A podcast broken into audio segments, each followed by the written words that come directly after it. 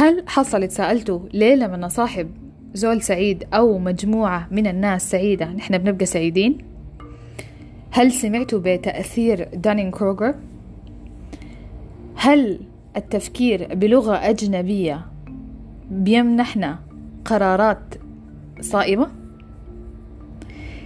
ليه نحن بنلوم الناس على أغلاطهم لكن بنلوم الظروف على أغلاطنا نحن؟ هل نحن فعلا ما ممكن نعمل مالتي تاسكينج أو إننا نعمل أكثر من حاجة في وقت واحد؟ هل لو عندنا اختيارات كثيرة ده بيؤدي إلى مشاكل كثيرة؟ وهل الإشباع المتأخر للرغبات يساوي مزيدا من النجاح؟ الأسئلة دي وأسئلة أكثر إن شاء الله حنتناولها في حلقة الليلة من برنامج بصراحة إن شاء الله الليلة السلام عليكم أنا اسمي ولاء الليلة حنتكلم عن حقائق في علم النفس بتفسر تصرفاتنا قبل ما تحصل. الحقيقة الأولى لما نحن نصاحب زول سعيد بنكون سعيدين زيه. كل الدراسات التي تم إجراؤها على متطوعين أثبتت أن الأشخاص المحيطين بأناس سعداء ومتفائلين وإيجابيين يتحسن مزاجهم ويصبحون مع الوقت أكثر سعادة وراحة نفسية. كما أن نظرتهم للعالم تتغير وتصبح أكثر تفاؤلا وإيجابية في المقابل فإن مصاحبة الأشخاص السلبيين الذين ينظرون إلى الحياة نظرة متشائمة وساخطة هؤلاء يصيبون من يصاحبهم بالعدوى.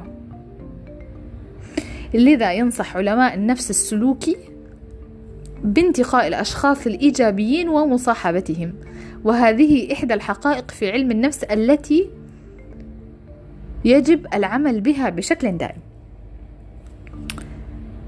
النقطة الثانية تأثير دانين كروجر هو نوع من تضخيم الذات وتعظيم القدرات والإنجازات.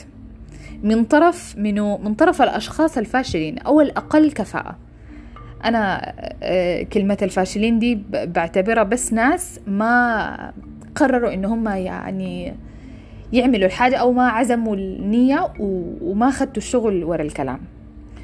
أو الأقل كفاءة حيث يعمل هؤلاء على المبالغة في قدراتهم ومنجزاتهم. إنهم يعانون من وهم التفوق والتميز والتفرد ويعتبرون أنفسهم أعلى قيمة وأرجح عقلا وأكثر دهاء وذكاء من الآخرين. كما يعملون على تضخيم إيجابياتهم وإخفاء هفواتهم وأخطائهم ونواقصهم الكثيرة. إنهم هم في الحقيقة غير مؤهلين. ويتمتعون بدرجات ذكاء وإنجاز متواضعة جدا بل وضعيفة. وهم في الغالب يفشلون في العمل وفي الدراسة وفي العلاقات الاجتماعية ولا يعترفون بفشلهم ولا يتقبلونه ولا يرجعون السبب إلى حاجاتهم للتعلم والتمرن أكثر. بل. نقطة مهمة يرجعون السبب دائما إلى الآخر الذي يحسدهم أو يكيد لهم أو يكره تفوقهم. على النقيض يتمتع المتفوقون الحقيقيون بثقة كبيرة في النفس. وفي المؤهلات والقدرات ولا يتباهون بها ولا يبرزونها إلا في موضعها وهم ينجحون باستمرار وبدون ضجة أو تفاخر أو تباه أو لفت انتباه. لذلك لا يحبهم كثير ممن يعانون من تأثير دانين كروجر بمعنى الزول لما نغلط ما يتهم الناس لكن يتحمل مسؤولية خطأه ويتعلم ما في حاجة.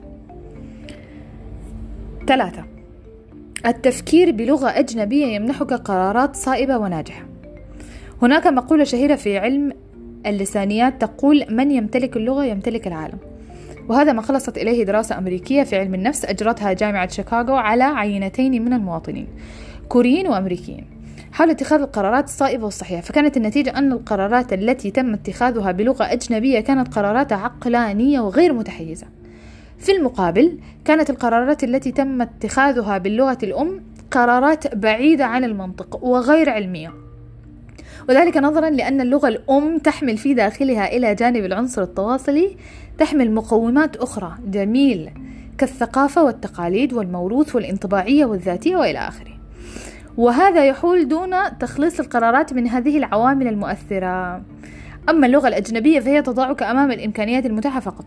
دون تدخل الثقافة مما يجعله القرارات أكثر عقلانية وأكثر نجاحا. بمعنى أنا أحس لو عايزة أعمل قرار في شغل آه، حاجة فيها لوجيك أو حاجة فيها يعني داير أخذ أنا قرار شخصي. ممكن أنا اخذ القرار باللغة العربية ممكن اخذ القرار باللغة الإنجليزية. لو اخذته باللغة العربية سبحان الله في تأثيرات كثيره بتجي مع اللغة. لكن لو اخذته بالإنجليزية أو بالإسبانية أو بالفرنسية أو أي حاجة ما هي لغتي الأم القرار حيكون very آه، عقلاني شديد. ودي حاجة فعلا حقيقية.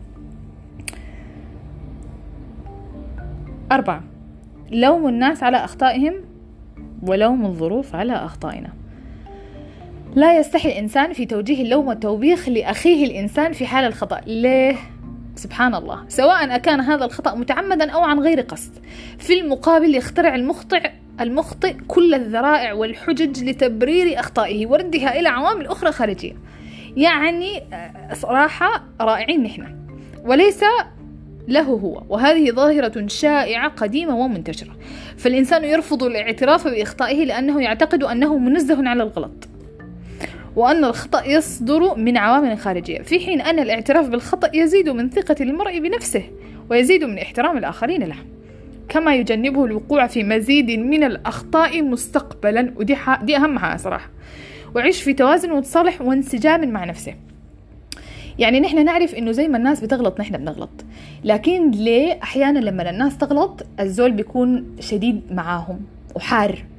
لكن لما أنت تغلط أو أنت تغلطي لا الأسباب الظروف أنا ما كان قصدي فهمتوني غلط نيتي ما كده. ليه؟